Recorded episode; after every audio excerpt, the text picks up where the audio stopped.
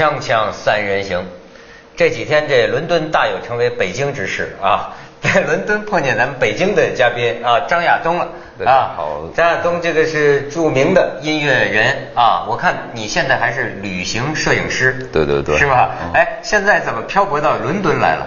呃，因为正好。跟文化部有一个活动在这儿啊啊，还有什么朗朗还前几天上节目都来了，对对都是有表演的。嗯，写了个歌是吧？对对对，我是给青年周写了一个歌啊。那他这儿还有个青年周？就我们国内有一个国际青年周啊，也是来这儿一个推广的活动。啊，你一说这青年，我想起来，说一说伦敦市长啊，就说说话幽默嘛，说是这个那个奥运村嘛，说五天呢发的那个十五万只避孕套。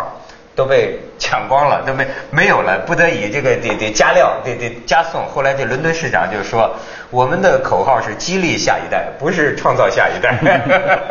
这青年青年周啊，哎，你看你这音乐人，你喜欢看看看看球赛吗？哦，我特别喜欢。你昨天看了什么？我。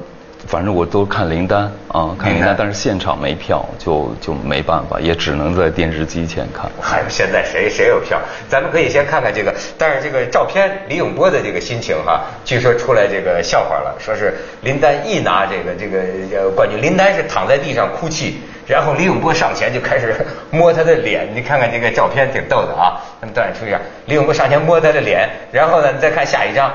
咋越来越接近，越来越接近，然后种种不对劲，你知道吗？然后你再看下一张，哎，强吻了。这网友网网友网友开玩笑啊，说李李指导不要忘记谢杏芳还在看台上看着呢。这是真吻啊？没没，我我我我不知道，他们标题说是强强吻啊。哎，你你你你你看出点什么到那儿来？林丹这个。没有，我觉得就是因为真的可能挺不容易的，他们就是宣泄一种情绪宣泄，我觉得这种可能真不能排练，有点像音乐里头就演到高兴砸吉他一样，哎哎哎，他就是那种，我觉得真非常不容易，因为呃因为四年一次，而且对于林丹来说，我觉得真的非常不容易啊，没错，赢了两分，那个呃体育总局的局长也来了，刘鹏。刘鹏，哎，他现场观看，然后李永波呢说，领导来了，我们就赢了。早知道刘鹏多去点地方。然后你还说，呃，有有有有有个教练叫李毛子，是不是？还说了一句什么话？哦，李毛子这个一语双关嘛，香港人不是叫免死金牌嘛，一直有的时候，然后他就说了，叫金牌可以免死的。就是说赢了，哎，赢了，什么都没法说了吗？之前的这些东西，网上也有个调查，嗯，有几个选项，有一个说错还是错，但是好像一半，就最多的呃网民呢，意思说功过相抵，嗯，啊，这个金牌是可以弥补那个那个错。我自己觉得，呃，功大于过，嗯，但是过还是过，嗯，功是大于过。你这听说了吗？就说这个玩规则呀，这个这个争议。对对对对对。但是我觉得，就是对于我来说，就是事实上，并不是认为一定要赢，啊，说实话，我个人是比较偏向于呃同情弱者的，啊，就其实我特别喜欢足球啦什么的，呃，就像就像英国，啊，就我特别喜欢英国队足球，但是好像从来没赢过，但是我特别喜欢他，那就其实。我觉得当然，呃，赢得金牌是真的非常棒，我们也替他高兴什么。但是同时，我觉得还是要有职业的那个精神。我觉得就是，总之是不好。我觉得如果我我我没看那场，如果我看了，我也会觉得就是嗯有点丢人吧。对，而且你看这个他说的这个啊，其实失败者大家都应该感谢失败者。当然，因为就说失败者在抬高着你的水平。你比如说，就说这个什么千年老二这个称号，这个那个王王，我先先说乒乓球那个王浩，几届的第二，世界一流的水准。实际你能打赢他，你这个比赛的这个观赏价值何等之高。现在还有人感谢李宗伟，嗯就说他跟林丹是就说像是西门吹雪和叶孤城，然后就说羽毛球史上没有这样的高手对决，连续这四次大赛上。两个人都决赛碰上了，而且呢，第一次是全输，二零比二输给林丹，但是呢，下一次就是所有人眼瞅着他在接近林丹，到听说到上一次啊，就差一点点，所以说就认为啊，他将超越林丹。结果最后，这应该是两个人最后一战，因为四年之后可能就不会再。不，他们别的比赛还会打到。他那个因为羽毛球每年都有重要的比赛，奥运呢，什么什么什么亚亚洲的冠军杯啊，什么汤姆斯杯啊，什么什么。他前几年还有一次，他们期待他们打，结果林丹突然退赛。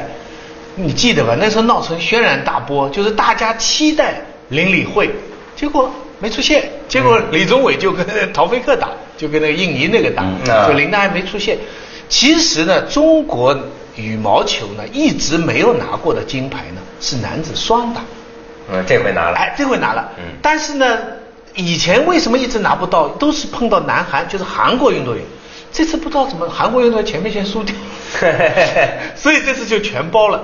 有评论说，嗯，女双啊，其实是最不必要搞计策，因为女双啊，无论这个两个哪一对哈，都是可以赢的。你看，因为为什么？因为过去五届都女双都是中国的。多少年都是中国，所以他徐老师好没必要。不当家不知道柴米贵啊！对，他要双保险呐。中国人办事儿就得叫板上钉钉，咱哪能丢了呀？那就简直是不可饶恕的。就是你知道，越是这样的金牌稳拿的，说不定这个领导啊。责任越大，他责任越大。你要没拿，这简直就要就要出事故了，这就是。所以我说，徐老师这次我发现是真球迷。嗯。哎呀，到门口等票啊！你他就住在温布利球场 附近旁边。哎，你看看徐老师有有有有有照片啊？温布利网球场。哦，这是进球场时候的情景。哎，你再看下一张。这个是买不到票的，买不到票的。这英市中心，其实英国人呐，看网球这对比咱们看什么球都都都厉害。不是，昨天对他们是意义重大的日子，因为他的穆雷啊，嗯，前一阵在温布尔登他打进决赛，英国人七十五年没有拿过温布尔登，所以那场球的票炒到一万镑，一万镑，输了，输给费德勒。这次呢，又居然又重新打进去了。我是明知道没希望，到门口去看一下。而且这英国，我发现也是主场作战。我怎么听他们解说是不是？说是一百零四年来第一次有英国选手在本土奥运会上拿了这个网球的对。对，应该是，而且你知道下一次也不知道什么时候办网球。对对对。但是呢，当然赢了以后，他们其实心，因为很多人在说费德勒情商高，让给他们啊等等，也不知道真的假。对对对。咱们先去一下广告，下边啊，徐老师拍的这个照片啊，我觉得跟你这个旅行摄影家有可以交流的地方。锵锵三人行，广告之后见。哎，你再看徐老师看这个体操比赛啊，总算是看着一中国人得金牌的这个这个这个比赛，咱们给这个照片出一下啊。这个，哎，这是周凯啊，我这么近距离拍到他，不容易。你再看下一张，奇怪吧？周凯得奖的时候，我这一路照过去，好像日本主场一样。呃，对对对，日本。他们这个带国旗起劲啊，中国国旗也有，但是很少。日本人到哪儿感觉都是组团去的，是吧？呃，但是你再看下边，我们大家这次都有个任务是找美女。嗯。徐老师再找一个，哎，还行哈。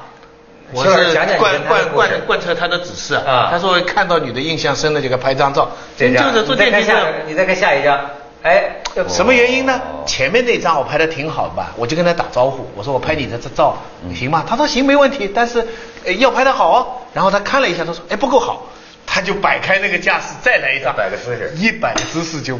不怎么样了，没错没错。啊，就一百岁他他他出了本书呢，他他专门到各国就是拍面孔，拍外国人的脸啊，就是出了本书。哎，你你你你，我觉得我觉得是那张好，因为自然嘛，他他并不知情，非常棒啊。而且其实那个该有的情绪都有了，对，一眼就看到。然后第二张他也看了，我说 is better，他说 much better，他说好很多。这人没有自知之明啊！没错，没错。哎，这个中国人和外国人真不一样，因为呢，英国人呢已经是认为是很拘谨的人了，这是传统上认为很拘谨。但是基本上，你看，你给他一拍照，你说我能不能给你拍个照？啊，几个球迷说，哎，等一等，哎，他我给你演一演，把我们国旗弄起来啊。对对对。他很他很配合。你要是跟中国人，可能就拘谨，就不就不容易。我觉得跟中国特别时候嘛，比如你在赛场了这种，我觉得他们愿意。嗯。但是你要在大街上，我觉得英国人还是拘谨一些。拘谨。跟美国人不能比啊，他还是嘛没那么愿意。实际上，法国人、欧洲人都不如美国人更加友好一些，就更加看起来傻乎乎的。呃，比如说，呃，我早晨在扫街的时候，一出来碰见人，你跟他说一个早晨好，他会，哎，有点因为很早嘛，他会有点就是提防心，嗯，但是美国不会。啊，中国当然嗯，基本上在，但如果你要是在赛场，我估计没问题，大家都愿意展示一个好的那个。是是是是是，你你这个观察还挺敏感的。嗯。这个英国人呢，他确实是，实际是有点拘谨，呃，骨子里有点冷漠，甚至他有点那么个劲儿，就是不愿，所以为什么是尊重隐私的国度啊？嗯。他不愿意你介入他的一个私人范围。嗯。甚至咱们原来说嘛，你问初次交谈说你叫。我叫什么名字？这对他都形成一个压力，因为你跟我说你叫什么名字，是不是我现在就要告诉您我的名字？他这有时候觉得有点拘谨，怀疑。嗯，英国的经验主义哲学的基点就是怀疑。嗯，我没亲身体验过的东西，他不信。他不像黑格尔那那样相信一个绝对的理念。嗯他也不像法国人那样相信这个人性善。英国人就是从来这，据说是跟天气有关。是，它的天气就不可信，呃，变幻莫测哈。变幻莫测。可是呢，这么一个呃不不不叫民族吧，这个土地这个天气下的这个人们啊，他却产生摇滚乐。嗯。哎，这个我觉得亚东可以给我们讲一讲。这次我们去看了这个开幕式啊，我觉得是摇滚音乐节啊，而且我才发现呢，过去我在各种这个 bar 里边。陶醉过我的那些个熟悉的音乐旋律，我这才弄清楚哦，原来全是英伦这个土地上生产。英国一直以来就有这个传统。我觉得，比如说像当年 Beatles 去美国，哦，那可能其实美国特别多大师当年的访谈都是很不屑，就是说怎么这么一个乐队就这么差，怎么会那么多人喜欢？他们觉得音乐完蛋了什么的。啊，但是到一直到现在，那些大师都翻过头来去。去演奏 Beatles 的音乐，嗯，啊，说明其实，呃，其实在我个人看来，音乐这种真的不是竞技体育，没什么可比性啊，不是说呃谁弹得快谁第一，或者谁跑的，这跟这都没关系，和技巧技术都没关系，还是和人的情感有关系。那到了一定时候，他突然发现 Beatles 的音乐，哦，原来真的打动到我了，他他他在你的。他他超越语言的那种感觉，嗯，那所以那些大师现在都回头去演奏他们的音乐啊，很多很多很棒的乐队。其实现在很多年轻乐队也非常多。英国哈，英国对，我觉得英国是一个，我个人认为是一个最独立、最自由、最讲这个的，至少是啊，我觉得他们非常要自己的的的感觉啊，不要一样。譬如英国，我觉得它的音乐种类可能也是全世界算最多的地方，是各种不同的类型，你很难说哪一种是主流都没有。呃，rock 里面也有 indie rock 什么的，就是很多。对，你说相比之下，为什么咱们觉得中国的消费这个音乐啊，你感觉就像中国的很多事儿一样，都是一阵儿一阵儿的。比如说崔健那阵儿，咱就觉得是摇滚乐的黄金时代，好家伙，火了那么一阵儿。但是后来好像就慢慢无声无息了。好像什么都是一个潮流刮过，但是实际上你看在这个地方啊，好像所有的音乐都永远存在的那样的感觉。没错，没错，中国就是什么过去流行西北风啊什么的，啊，比内地也流行过一阵呃粤语歌。没错，突然满大街都是粤语歌，啊，完了以后就是流行摇滚，就是摇滚，这这就是我觉得最主要的是，就是大家好像我认为还是没个性吧。很多人没个性，就是随大流。最近谁红，就大家一窝蜂都去听，都去，也不不太去思考。运动文化。对对对对对，我觉得可能就是新什么，抓住一点是一点。嗯。英国呢？哎，我一个问题哈，我这次运动会，我这是已注意到很多细节，比方说体操场啊，我们本来只知道女子自由体操是有音乐伴奏，嗯，其他的体操是没音乐，嗯嗯，可是我这次到了现场才发现，它音乐不停的，嗯。嗯，它只是把声音调低，而其实这个声音低了，其实也还蛮响的，我就不知道其他地方的体操比赛，因为我原来的印象是安静的。就是到了男子的这个砰砰砰的脚的声音都听得见的。嗯，他这是基本上田径场上更有意思了，根本一个 DJ 在指挥整个节奏，一有人解说的确就把这个声音放低一点。嗯。然后还有跑的时候，他跑一万米吧，嗯，他跑到圈数紧张的时候，他的音乐就是跑的这种音乐。所以他给伴奏，跟 DJ 似的，是吧？所以，所以整个这次的奥运会啊，基本上是一个音乐奥运会。在在我看来，从现场来看，非常棒。我的我的问题是，为什么德国、法国？没有这样领导世界的流行音乐呢？因为他们是古典音乐。对对，其实法国很少，也有新的乐队啊，比如法国有个埃尔也很也很有名，但是也还是属于小众的。他们就不像这边，比如像 Radiohead 了，像 Muse 啊，太有名了，几乎是全世界人都知道的这种啊。是仅仅因为语言的限制吗？是文化，我觉得还是这个地方的文化。譬如说，您刚才说他的赛场就是这样，他们就比较。我觉得更享受一些，就不是那种紧张感。我觉得包括他们开幕式，我觉得像闭幕式，就太欢乐了，你知道吗？说的有意思，就特别欢乐，感觉啊，比完了吗？没错，就是没有那种紧张感啊，而且非常幽默，呃，特别特，我觉得特别轻松，然后，那种感觉多少会会。我就昨天我还跟他们讲，我说这个英国人这个交谈呢，讲究这个英式幽默，是吧？其实。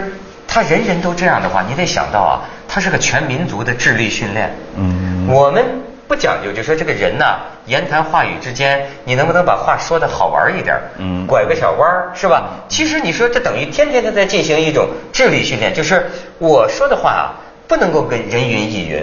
你比如说，我有一个朋友问一个英英英国人说：“哎，你觉得那个姑娘漂亮不漂亮？”你让咱们怎么回答？但是一个英国人他就肯定不能那么回答你，他就会说：“哦。”这不是我已经结婚的人考虑的问题。你看，他追求有点意思，我觉得这个会产生艺术。是是是。咱们去一下广告，锵锵三人行，广告之后见。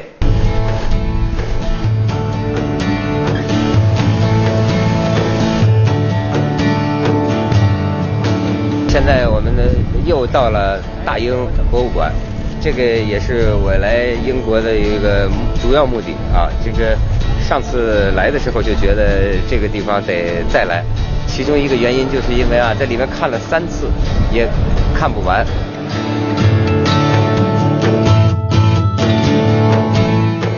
这是多少？二十可以给，这个可以给，五五五欧元可以给吗？再给。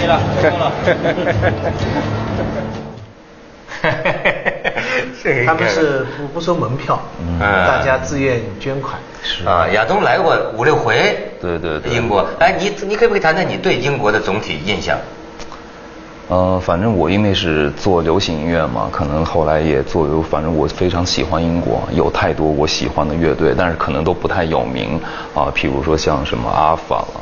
Portishead、Massive Attack 都是这种啊，过去有太多影响我的。我自己的专辑九八年是来英国混音做整个录音的啊。呃，王菲做预言的时候，我也是来到 Peter Gabriel 那个 studio 叫 Real World Studio，在那儿做的整个的后期。嗯。所以我是非常喜欢英国啊，从 Beatles 开始就一直喜欢到现在。嗯。不过徐老师提这问题是，就为什么这里会成为这个流行音乐之乡呢？而且甚至你说流行，像 Beatles，它也成了经典了。当然，当然是吧？嗯嗯。但为什么跟工业革命有关系吗？你觉得跟他这个？嗯，我觉得是，我觉得这儿的呃，在我个人看来，就像英国足球一样，我觉得他们就很难管，我觉得他们很难赢，我觉得他们太注重人权了，就是个人的权利，我觉得每一个人都追求，就像你说的不同。对。嗯，所以才能有那么多。不同的东西，我觉得环境是影响人的。比如说，你在一个环境里，不可能做一个不就不适合的一个一个一个。你比如说英国，呃，有很多 indie label，就有有人只买，比如英国人就有我只买 indie label 的唱片，就是什么几大我不买，因为他们商业。啊，在中国会有这样。就是说，追求流行的东西。他这里像纯艺术一样，那么追求个性。是，一般人家以为通俗的东西都是随大流嘛。对对。Top 什么什么 Top Ten 啊，什么，他们很小众的来追求大大众的音乐。没错，这个这个是很特别哈，这跟美国又不一样。是不一样啊。他是就是说一个人有一个灵魂的一种人，哎，就是我我自己喜欢什么。他在流行音乐里边追求了艺术。他的 musical 也是嘛，嗯，你看他的 musical，你你比方说德国人喜欢 opera，嗯他们看不起 musical，他英国人的 musical 把它放在艺术的圣殿，你你来纽约对不对？你你这个人们说啊，你 Phantom of Opera，他一直演，而且他很认真，他没有觉得我在迎合观众。你说这个国家通常认为是规矩最多的，嗯，各种各样规矩最多的，但实际上这个音乐又很反。反叛的东西又最厉害，非常多，对。亏了有了他的领导，我觉得有了他的领先，才使美国的流行音乐。有时候有点挑战啊，有点方向，要不然美国的这个，我觉得英国其实在某种程度上是领导美国的文化。对，我觉得就是他们很难拉起一个队伍来，我觉得都是好像每个人都在各做各的。啊，你随便大街上看，像我昨天在街上走，看见一对恋爱的一对年轻人，穿着白大褂，上的各种血手印都是画的。眼睛就有一一拳打到眼，感觉就就感觉两个人刚刚经历了一场生生死搏斗一样。大街上特别悠然自得走着，我就去拍，拍完了以后我说是是我有毛病吗？周围人无熟视无睹，熟视无睹，对，根本不看。我说是，对，可以接受与众不同，甚至离经叛道。